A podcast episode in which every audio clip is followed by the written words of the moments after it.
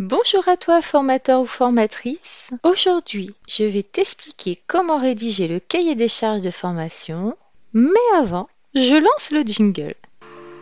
Bienvenue sur le podcast du blog formationdeformateur.fr qui vous accompagne pour devenir formateur ou formatrice.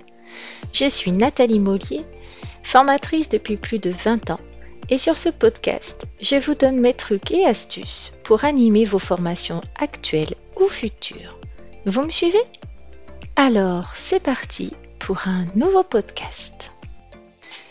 Aujourd'hui, dans ce nouvel épisode, je t'explique comment rédiger le cahier des charges d'une action de formation. Alors, qu'est-ce que c'est? C'est d'abord un document indispensable pour que tu puisses construire ensuite un programme de formation qui sera pertinent pour ton client ou ton donneur d'ordre. Alors, toutefois, comme j'ai pu en faire l'expérience à maintes reprises, certains clients alors notamment des petites entreprises hein, qui sont dépourvues de responsables formation, eh bien, c'est certains clients n'ont pas du tout conscience de l'importance du cahier des charges. Ils pensent souvent à tort que nous devons arriver avec un catalogue de formation clé en main et qu'ils vont piocher dedans en espérant que cela colle avec les réels besoins de leurs salariés. Alors ça, c'est quand tu fais appel à des gros gros organismes de formation et que finalement tu t'en fiches que ça satisfasse les besoins et les attentes euh, de tes salariés. Mais la formation, ça, coûte cher quand même. Donc, euh, bah, il faut l'expliquer à ton client que c'est dans son intérêt que ta formation réponde vraiment aux attentes bah, de leurs salariés. Alors ne te laisse pas impressionner. Hein. Il faut que tu insistes hein, pour qu'ils réfléchissent à un cahier des charges.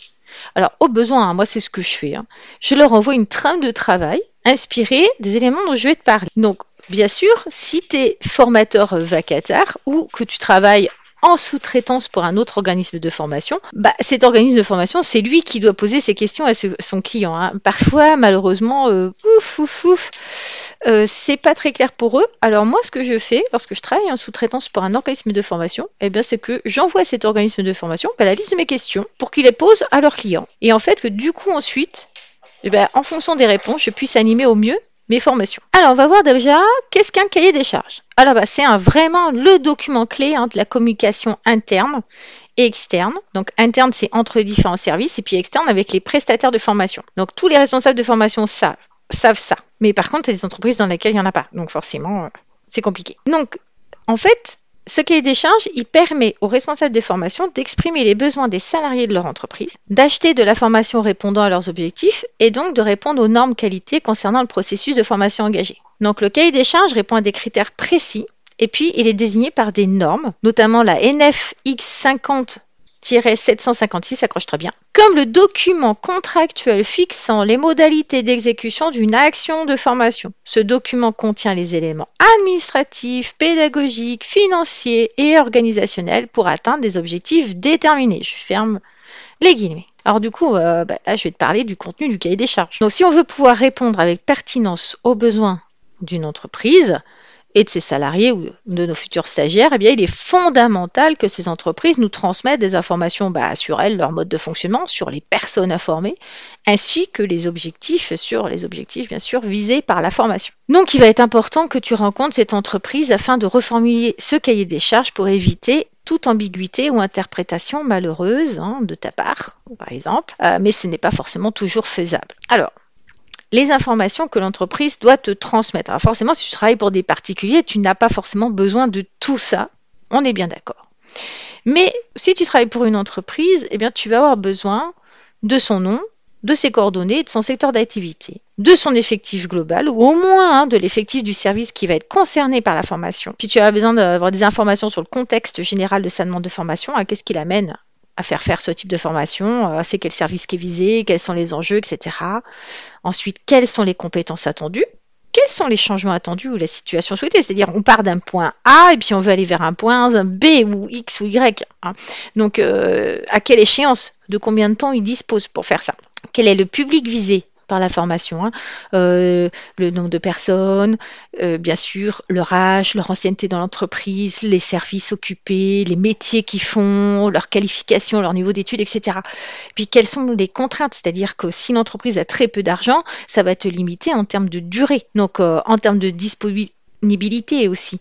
Est-ce que elles peuvent rendre les personnes disponibles pour animer leur formation? Moi, j'ai eu un cas horrible.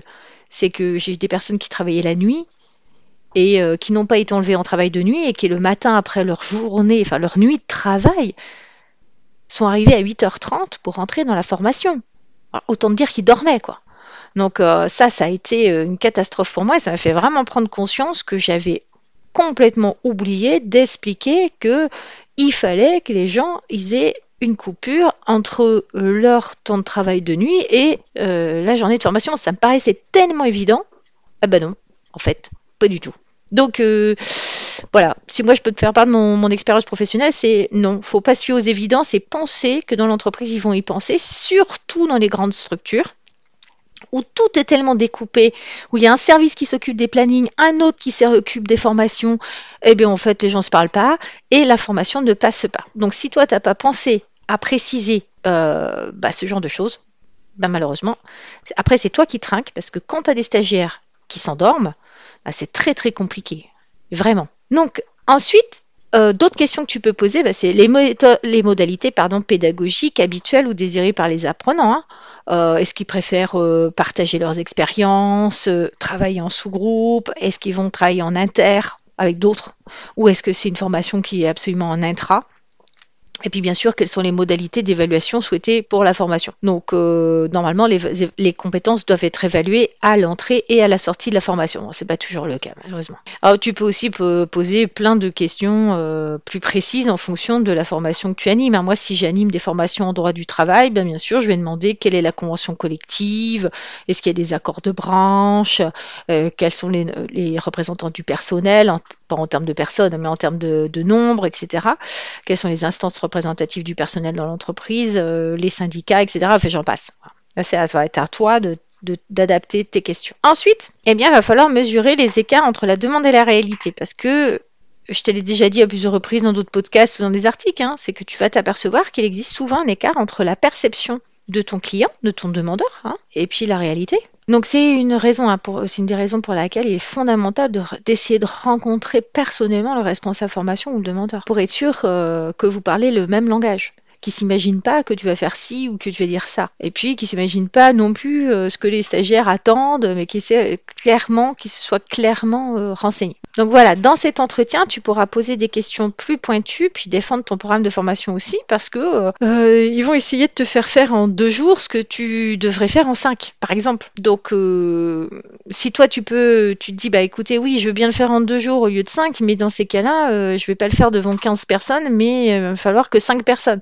Donc, tu vois, c'est parce que tu mets, par exemple, les gens en situation, tu as beaucoup de jeux de rôle, etc., où tu as du matériel qui fait que tu peux pas euh, euh, filmer plus de tant de personnes sur un temps euh, si court. Donc, les points que tu auras sûrement à négocier, ah bah, ça va être cette notion de durée de formation, la date de démarrage de la formation, le nombre de stagiaires, la composition du groupe, le lieu de la formation, parce que ça va se passer soit dans l'entreprise, soit ailleurs. Donc tout ça, c'est un petit peu euh, complexe. Donc, pourquoi tu vas avoir négocié tout ça? Parce que la durée de la formation, par exemple, j'en ai déjà parlé un petit peu tout à l'heure, mais le demandeur, il a toujours tendance à réduire la durée de la formation, car cela a un impact direct sur son travail, et donc sur le coût, son coût hein, de la formation pour lui.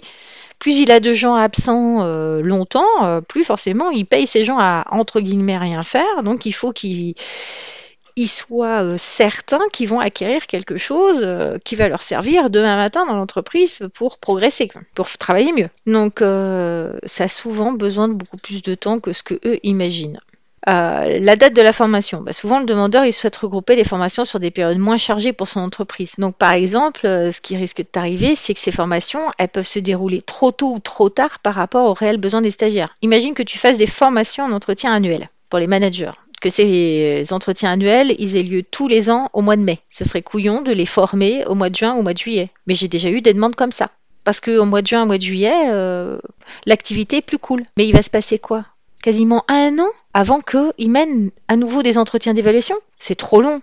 En fait, ils auront perdu leurs acquis en formation avant d'avoir commencé à faire, euh, à mettre en œuvre. Donc c'est ça qui, c'est ça parfois qui est compliqué à gérer. Le nombre de stagiaires. Là souvent, le demandeur, il essaye de te caser un maximum de personnes en intra-entreprise parce que euh, bah, lui, ça lui coûte moins cher. C'est-à-dire que s'il te casse 20 personnes dans ta formation, forcément, euh, alors que toi tu demandes 10 personnes, tu as vite compris qu'il essaye de diminuer les coûts par deux.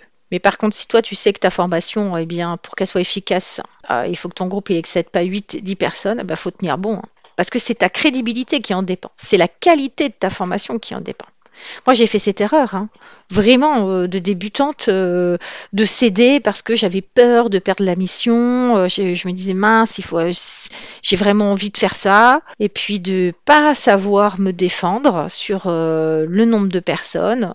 Et bien sûr, je suis allée dans le mur je n'ai pas pu satisfaire tout le monde parce que le temps octroyé était trop court pour pouvoir gérer par exemple 20 personnes. On apprend de ses erreurs. Alors moi, j'essaie de te transmettre mes erreurs pour que toi, tu les commettes pas à ton tour. Alors le dernier point sur lequel il faut que tu essayes euh, de discuter euh, clairement avec euh, ton donneur d'ordre, eh c'est le lieu de la formation.